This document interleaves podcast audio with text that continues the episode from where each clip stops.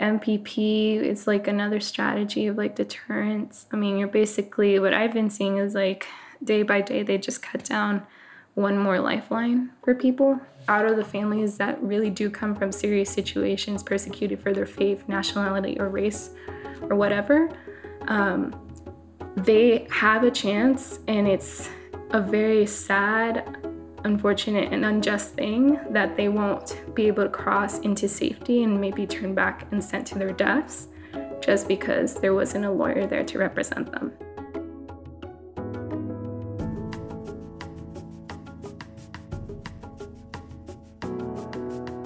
Welcome to Beyond Soundbites. I'm Jacob Mell. This podcast is built around the idea that every single person we call refugee, migrant, or asylum seeker is created in God's image and loved by Him with a depth we cannot comprehend. In this episode, we continue exploring the factors that contribute to migration from Honduras. So far, we have met Senora Malvia, who spends her time and energy caring for the families of migrant people, often including returnees who have been deported back from the U.S and Alexander, a coffee farmer who made the journey north in hopes of being able to provide for his wife and kids. Now we'll hear about one program in one neighborhood that seeks to embolden more Hondurans to support the next generation not through migration, but by staying put and fighting for the good of their communities. Then we'll widen the lens to see how that work interplays with national and regional forces.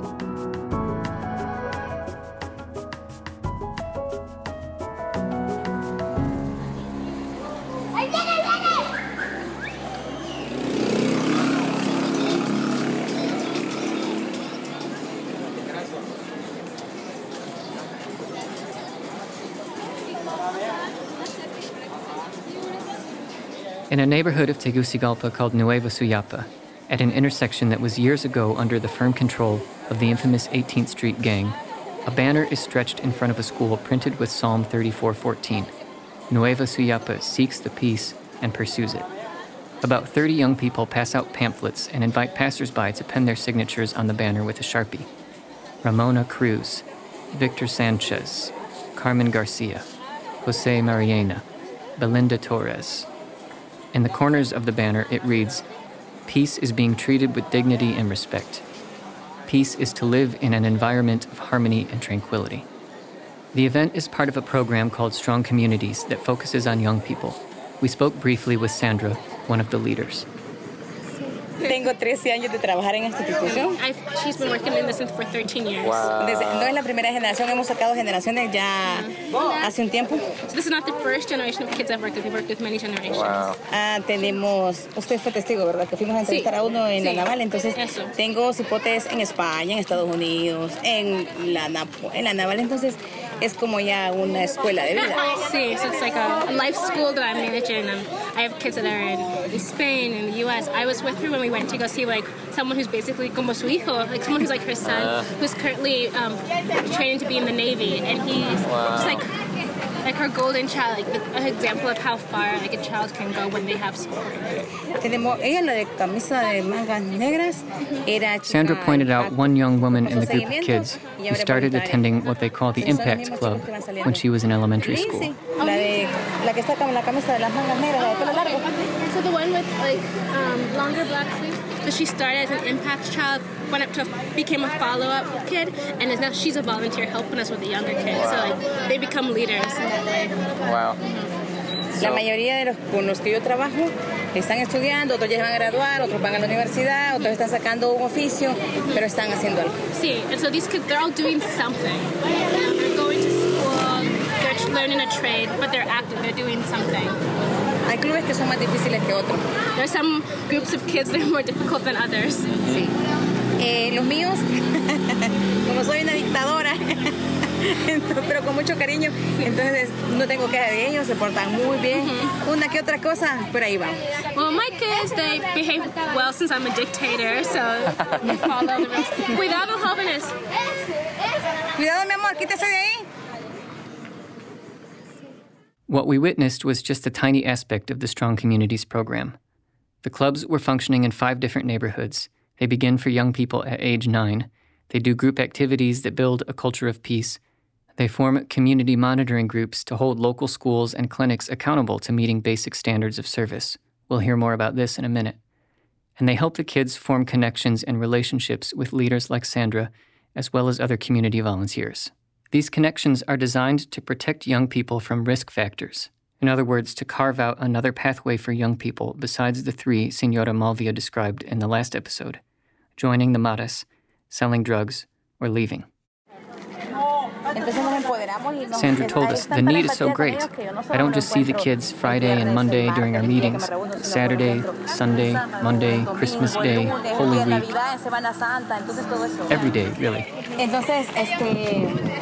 Definitivamente no me puedo liberar de ellos. Sí, so it's not, I'm not really ever going to like, get free from them. Ah. Hay ocasiones que, que soy de noche y se les muere la abuela o el tío o alguien y me van a buscar a las 11 de la noche y mi mamá me dice, ¿para dónde vas? Que te van a matar. Y mi mamá me dice, no me toca, no me toca. Sí. Entonces sienten como, como un refugio, como, como alguien que los apoya. Entonces, sí. ¿qué hago? So, Irme. There are times when it's 11 p.m. at night and they're and they're calling me because their grandparent died or their uncle died and they're, they need my support. They're looking for me. And my mother is like, why are you leaving the house so night? Someone's gonna, why are you leaving the house so late? Someone's gonna hurt you. And she's like, well, this is my, like, this is my life. This is my work. Um, and I feel like I'm a refuge. I'm a safe place for these children. Um, but I'm, and I'm here for them. I asked Sandra how she has balanced the work with the youth in addition to raising her own kids.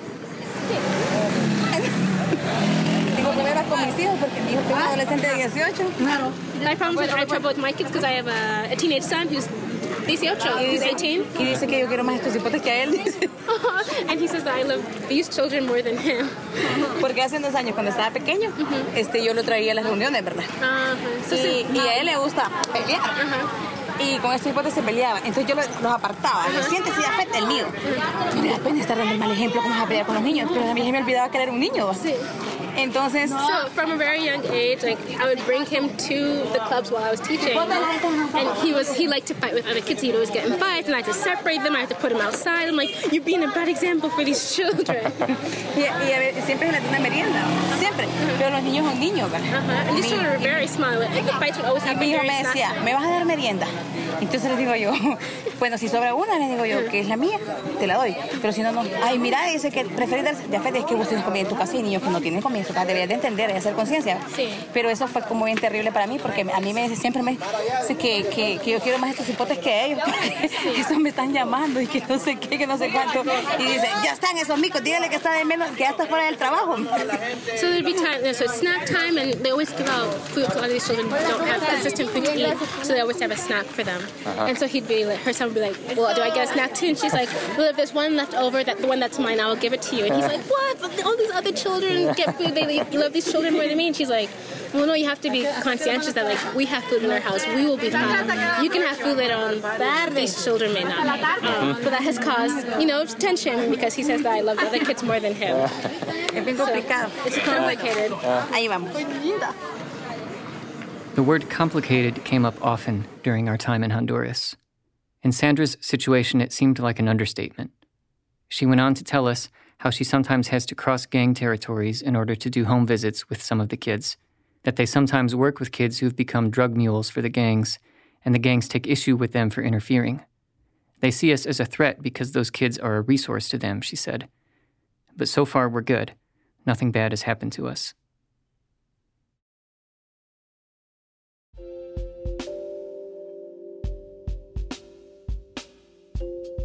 The Strong Communities programs are just one initiative of a larger organization called the Association for a More Just Society, AJS, or ASJ in Spanish.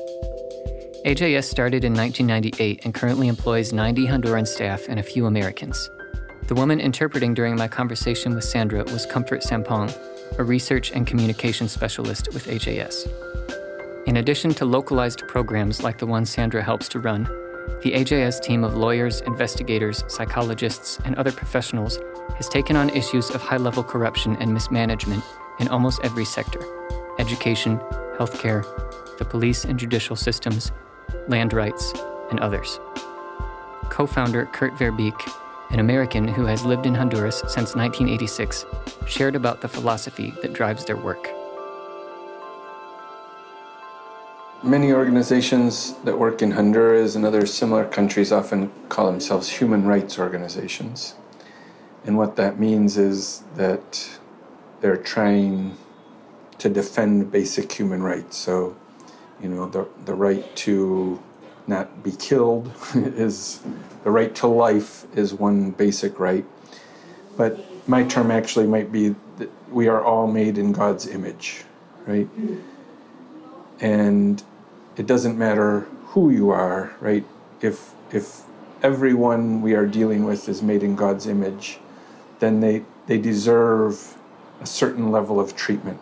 And if we're talking about our own children are made in God's image and we want the best for them, education, healthcare, security. A, a young child in Honduras is also made in God's image, just as my child children are, and we want those same opportunities for them. How does this conviction play out on the ground in a country like Honduras? Here's one example. Historically, Honduras has had one of the highest per capita education costs of any Latin American country, even though its students were performing among the lowest on test scores. In 2010, AJS led a coalition that equipped parents and volunteers in local communities to monitor their schools' activities. Through the hard, persistent work of these local leaders, monitoring revealed that a quarter of teachers on government payroll were collecting checks for classes they weren't even showing up to teach. Some had died and their families were still cashing their checks. Some had left the country. Pause for a minute here and think about the outrage this would cause in your own community. Eventually, as a result of these efforts, the government removed 15,000 so called ghost teachers from the system. AJS's monitoring groups continue today in education and healthcare. During the pandemic, they have played an important role in keeping neighborhoods informed and connected to local health clinics. I think when you see broken institutions, schools that aren't working, a police system that has been corrupted or, or is sometimes actually a, a tool of organized crime, you see how it affects almost always the poor first and it and it robs people of their right to be treated as made in God's image. And that ought to bother all of us. AJS has worked alongside churches and other nonprofits to address corruption in many other ways. Their past efforts resulted in the purging of 5,000 corrupt police officers, almost 40% of the entire national police force at the time. Another investigation led to the arrest I mentioned last episode of 13 high ranking officials who used fraudulent purchasing schemes to siphon a billion and a half dollars from the Ministry of Health into their own companies. More recently, AJS audits during COVID 19 revealed similar corruption and mismanagement of medical resources. In seven neighborhoods, their team has reduced homicides by a method that enables witnesses to testify in court without the fear of being harmed or killed themselves by the perpetrators.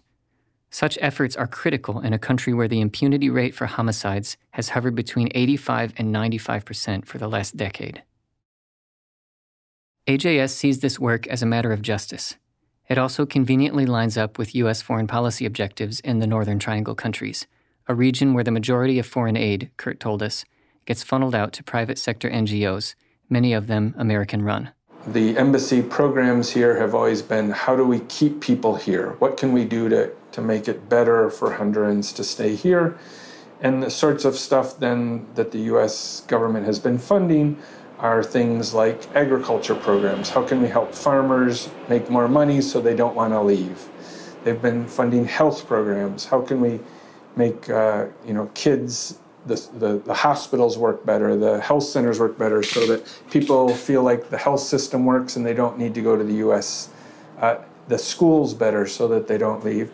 And in ASJ's case, we were working on, and we ha- are still working on two issues. One is violence, and the other is corruption. And with both of those, uh, the US has funded them because it's good for Honduras, but also the idea is if violence goes down, less people will want to leave. This strategy seems logical, but for many Americans, it's not as appealing as other tools for managing migration in this volatile region. The Democrat Party wants to raise your taxes, restore immediately job killing regulations. They want to take away and destroy your health care because that's what's going to happen, impose socialism, and totally erase America's borders. How about that caravan? Do you want to let that caravan just pour in? I don't think so.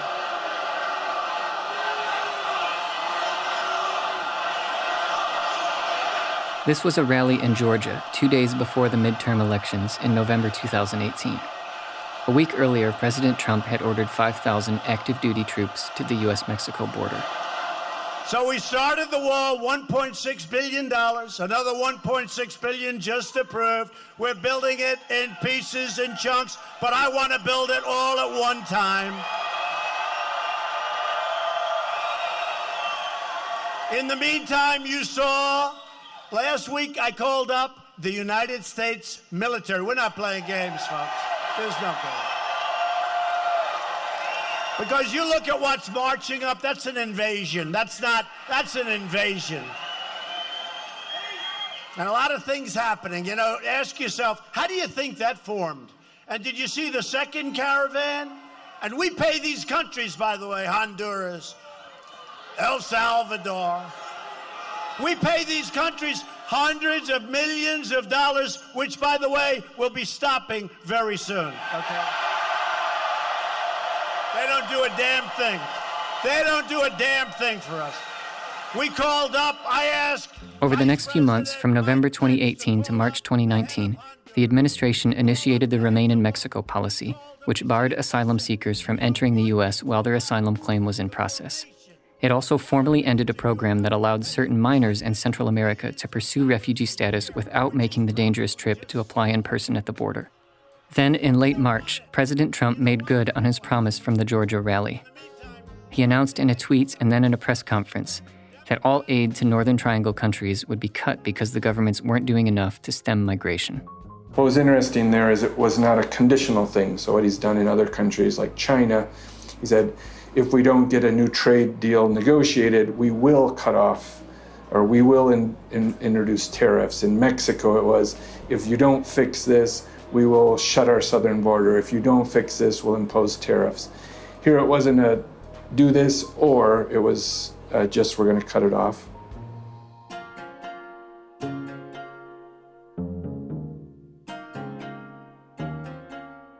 Much like the rapid downsizing of State Department and Homeland Security operations that left refugees who had already been approved for resettlement to the U.S. stranded in places like Turkey in 2017. What happened in the next weeks and months is telling about how a promise made to cheering crowds in the fervor of election season actually trickles down to affect vulnerable groups of people and the organizations that serve them. Kirstjen Nielsen, who was head of Homeland Security, was here on the Thursday before he made the, the tweet. And she actually got all three presidents to agree to quite stringent requirements. And so on Thursday, she signed an agreement. To clarify, those are the presidents of Honduras, Guatemala, and El Salvador. Everybody shook hands, and the countries all agreed to do a bunch more stuff to try and stop immigration.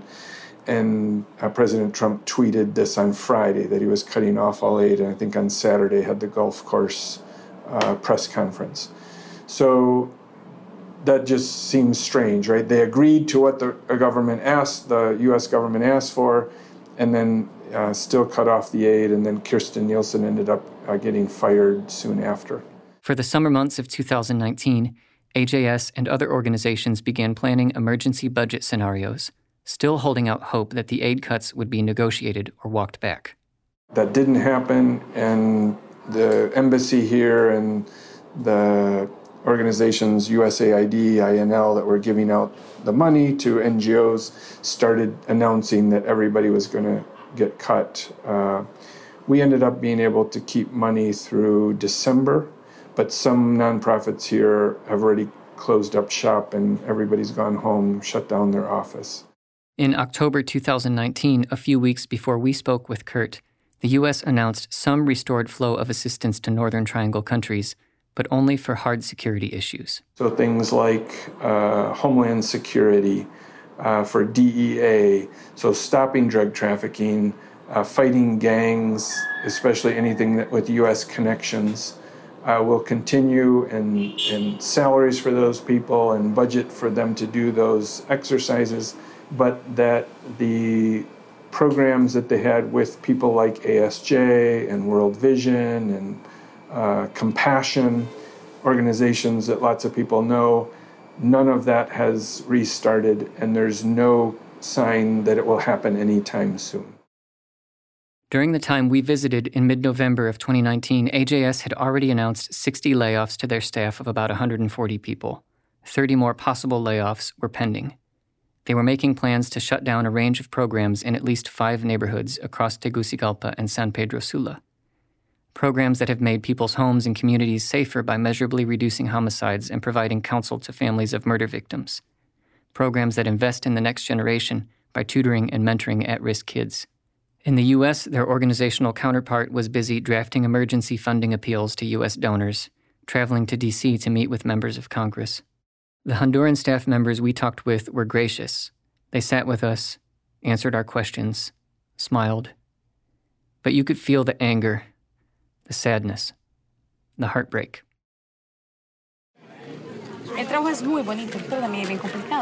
The work is so beautiful, but it's so complicated, Sandra told us. We can't just end relationships we've built for years. Those relationships aren't just with the kids, it's with their moms, their dads, their grandparents who are raising them. We work with kids who are working instead of going to school, kids whose parents are immigrants in the U.S., kids who are on the cusp of living on the streets. We were chatting the other day and wondering if we leave, who's going to work with these kids? The thing is, working with kids is so delicate. If I worked in a bank and got laid off, I'd leave the spreadsheets and bills behind. If I worked at a dry clean, I'd leave it behind. This work, how do you leave kids behind? How?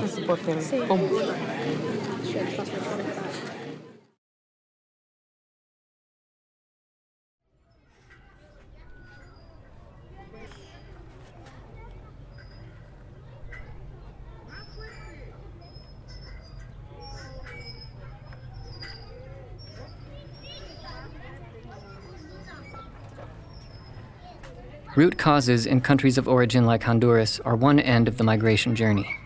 At the other end are border communities 2,000 miles to the north, places like Puerto de Anapra on the western edge of Ciudad Juarez, Mexico, where I had the opportunity to visit briefly in February 2020, just weeks before the pandemic hit. In front of Comedor Aposento, a church turned community kitchen turned housing shelter for migrant families, a group of Central American kids and their moms passed the heat of the afternoon in the shade. A puppy laid in the dirt beneath a large water tank. Some kids were swinging on a swing set. Others leaned against the wall of the kitchen building, painted with Proverbs 22:6 in Spanish. Train up a child in the way he should go. Even when he is old, he will not depart from it. The woman in charge was named Grisel. She took a few minutes from her daily tasks running the place to tell us about her family's ministry. Mi familia llegó aquí hace, hace como 23 años, llegó aquí a Ciudad Juárez. También migrantes, Veracruz. She's lived in Juarez over 20 years, she said.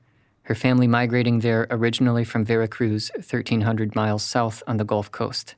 Este, llegaron sin nada, sin solo una maletita. Este, when they showed up, they had very little. Hermanos, eh, it took time to get settled.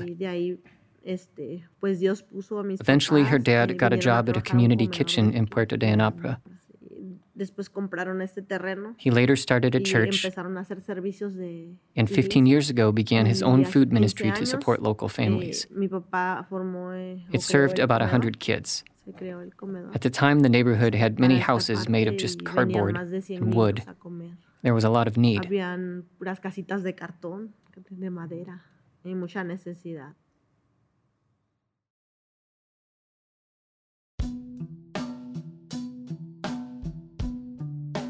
Nestled against the 30 foot wall of steel beams dividing the Department of Chihuahua, Mexico, from the U.S. state of New Mexico, Puerto de Anapra is still marked with signs of poverty homes made of cinder block and roofed with tin, no reliable clean water supply.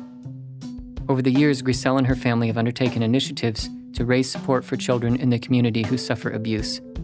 They've provided music lessons to kids who couldn't afford it, done gift handouts at Christmas time, in June 2019, when the Remain in Mexico plan took effect in the El Paso region, the neighborhood, along with the rest of Juarez and dozens of other under resourced Mexican border communities, found itself charged with the task of providing care food, housing, work medical support, transportation for thousands of migrant families.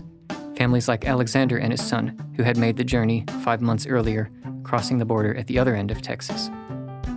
In short, Remain in Mexico, formerly called Migrant Protection Protocol or MPP, requires people seeking asylum to stay in border communities like Juarez and report to border facilities for their asylum hearings. Before that, families would enter the U.S., undergo a brief detention and initial asylum screening. If they passed, they were fitted with ankle monitors and released to stay with relatives while awaiting their asylum hearings. Back in February 2020, when I visited, local groups in Juarez estimated that at the time the city was holding between 7 and 10,000 migrants from Honduras, Guatemala, El Salvador, Cuba, Nicaragua, as well as countries outside of Central and South America.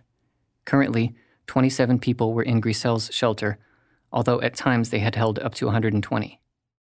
Tengo Angélica, que ella ya va a cumplir un año. One woman from Guatemala had been at the shelter a whole year. Y ella sufren mucho. It's been so hard for her, Grisel told us. Ella dejó un hijo allá en Guatemala. She's got a son in Guatemala who she couldn't bring. Tiene un niño aquí, tiene cuatro años. She's got one of her kids here who's four years old. y el de allá tiene 11. The one in Guatemala is 11. Y ella llora mucho porque lo, lo extraña She cries a lot because she misses him y porque no se lo pudo traer. and she couldn't bring him with. Entonces dice que, que ella la regresa. She says it's been traumatic having to go to court for her asylum hearings multiple times. She gets her hopes up, thinking each time she'll be able to cross, then she has to return. Otra vez la regresan.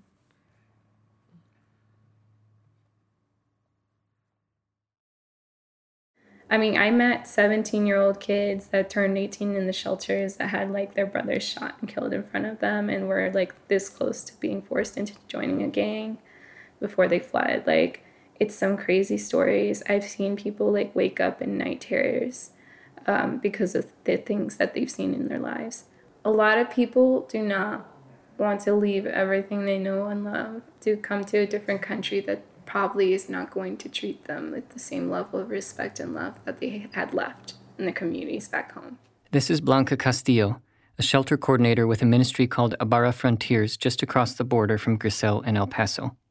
Since the summer of 2019, she has worked with about 20 shelters all across Juarez, places that have sprung up since MPP hit. Her team organizes infrastructure projects at the shelters, runs programs like sewing classes and ESL classes for migrant families, coordinates resources between American churches, churches in Juarez, and state run migrant support efforts in the Department of Chihuahua. The border closed to all but essential travel in March 2020, but her team's work has continued. I'm not going to say that everyone that comes over to the border is going to have like a free pass at like going in but out of the families that really do come from serious situations persecuted for their faith nationality or race or whatever um, they have a chance and it's a very sad unfortunate and unjust thing that they won't be able to cross into safety and maybe turn back and sent to their deaths just because there wasn't a lawyer there to represent them. One study in late 2019 found that only about 5% of asylum applicants waiting in Mexico were able to secure legal counsel, compared to 30% who were allowed to enter the U.S.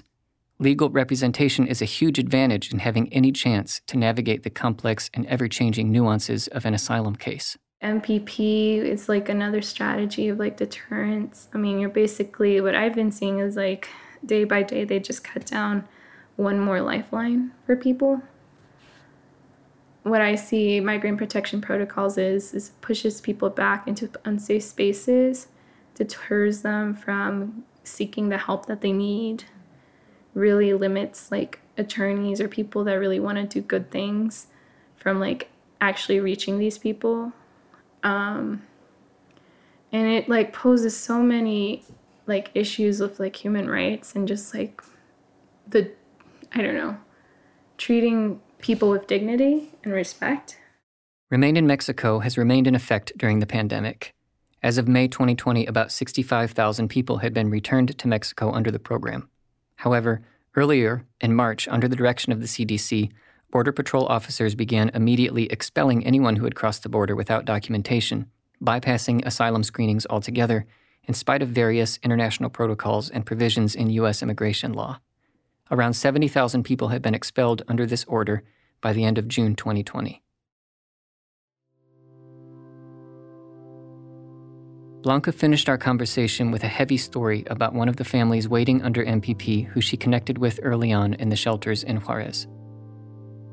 There's this one woman, I'll call her um, Sarah, and her little daughter, her little daughter is named Maria. I love Maria. She's like been there literally for the past like eight months now. They, t- about two months ago, they left the shelter and I never saw them again.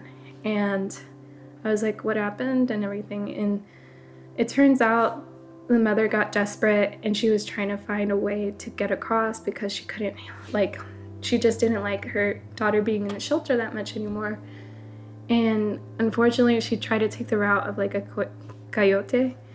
And what happened was basically they had a very bad streak of luck. The coyote actually kidnapped, like, held them hostage for about like a month. Luckily, nothing happened to her or the little girl, but she was able to escape. And then I saw her back at the shelter again. And this happened right before Christmas. And I brought her to a little Christmas event that we were organizing with the state agency for all the shelters. And I remember sitting down, and little Maria was like just singing and dancing. And she was so happy because I was giving her like a little Christmas present.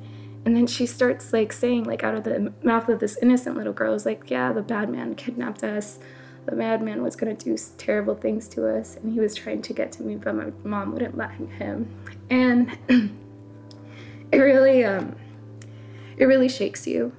Um i guess especially like getting to know people so personally and it really wakes you up to this is a very serious thing. Like people are, are like risking their lives here out here for a reason and we need to one be better at like comforting those in like the deep of their pain.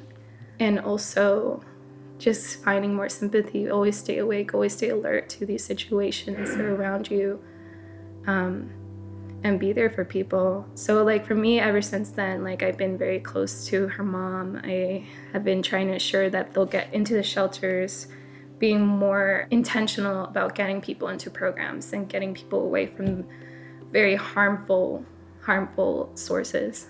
Um, and I don't know, I just, it just woke me up to like, there is definitely like a war of good and evil everywhere you go. And you have to like be alert to these situations. It can come in any form. So, yeah.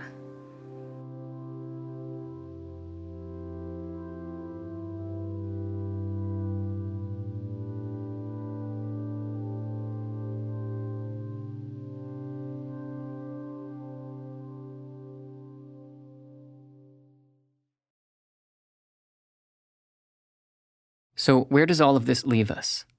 The path forward for crafting better policies that affect hundreds of thousands of Central Americans in vulnerable situations, people created in God's image and loved by Him with a depth we cannot comprehend, is complicated. Presidential administrations that shift priorities every four or eight years don't always help. One migration scholar, Anthony Fontes, points out that the push factors of migration in Central America poverty, corruption, violence are the outgrowth of decades of sustained harmful practices and policies, often ones in which the U.S. was complicit, particularly during the Cold War. Any kind of meaningful change, he says, will require decades of sustained, nuanced, positive policies. Those types of ideas do exist. As a starting place, I would recommend checking out bipartisanpolicy.org and the Evangelical Immigration Table. Other resources are suggested in the show notes for this episode. I hope at least two things have been clear during this listening experience. First, the faith and moral insight of people on the ground who have seen and felt the human toll of strategies like MPP and cutting foreign aid to the Northern Triangle. Blanca's haunting vision of a little girl at a Christmas party recounting her kidnapping experience while she and her mom waited for their asylum case in Mexico should in itself be enough to make us deeply suspicious of the mentality behind such policies especially those of us who believe that God Himself was once embodied on earth as a child under His parents' care as they sought protection from evil in a foreign country. Secondly, I hope that the personhood and nuance of Malvia, Alexander, Sandra has shown through here at least a little bit. After spending a short time face to face with them in their communities, as well as interviewing over a dozen other people on the trip to Honduras, it became clear to me that I need to add a list of questions to the ones I typically ask when thinking about asylum seekers and economic migrants in that region of the world.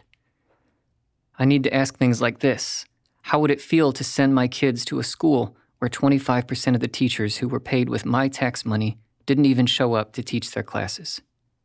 How would it feel to work as hard as I can and barely cover my family's living expenses while my neighbors are earning five times as much in a nearby country and sending back money so their kids could go to a good school?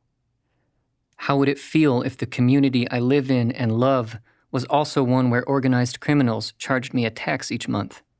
Where neighbors who started businesses and made good, honest money got robbed and murdered, and no justice was served because everyone was too terrified to speak up?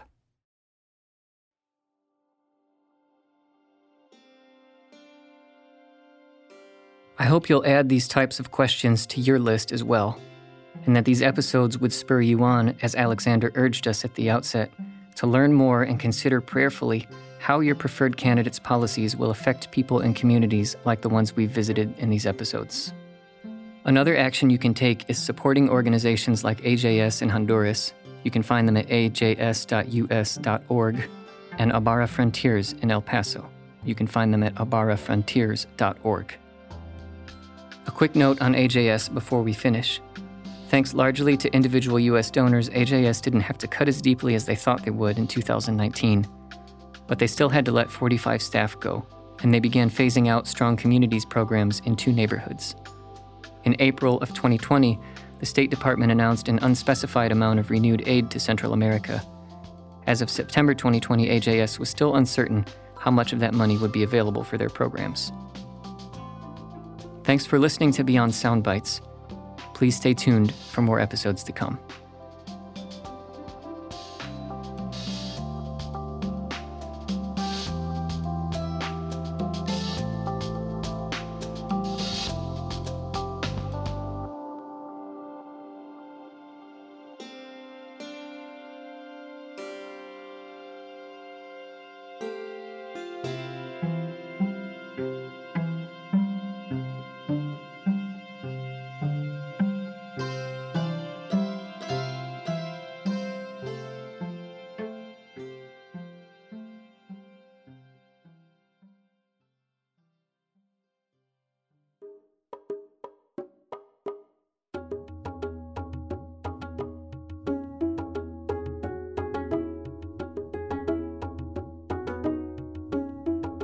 Beyond Soundbites is created in collaboration with the Refugee Highway Partnership North America, a network of churches, ministries, and individuals supporting refugees and asylum seekers across the U.S. and Canada. Other organizational supporters include the Refugee Language Program, Exodus World Service, Tucson Refugee Ministry, local Community Partners, Abounding Service, and World Relief. Alana Murphy served as the interpreter and project advisor during the Honduras trip. Comfort Sampong of AJS helped us connect with interviewees, as did Arturo Venegas, who hosted us and drove us around. Thanks also to Blanca Castillo, Gustavo de los Rios, and the rest of the Abara team for hosting, teaching, and offering translation support in El Paso and Juarez. Judith Still provided translation support on this episode. Karen Gonzalez and Matt Soerens provided content direction. Hannah Bonifacius and Caprice Applequist offered editorial guidance for this episode. John and Valerie Garrett created the theme music. The rest of the songs are by Chris Dingman. This episode was mixed by Matt McQueen at Gem City Studios in Jellico, Tennessee.